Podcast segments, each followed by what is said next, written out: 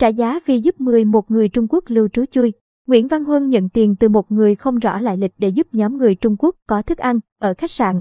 Sự sơ thẩm ngày 11 tháng 3, Tòa án nhân dân thành phố Hồ Chí Minh tuyên phạt bị cáo Nguyễn Văn Huân, ngụ quận Bình Tân, thành phố Hồ Chí Minh 7 năm tù về tội tổ chức cho người khác ở lại Việt Nam trái phép. Cùng tội danh, bị cáo Trần Hoài Thanh, ngụ huyện Đắk Cờ Long, tỉnh Đắk Nông, lãnh 4 năm tù. Sáng ngày 30 tháng 4 năm 2021, nhân viên lễ tân một khách sạn tại quận 10, thành phố Hồ Chí Minh nghi ngờ có người Trung Quốc nhập cảnh trái phép thuê phòng nên gọi điện báo công an.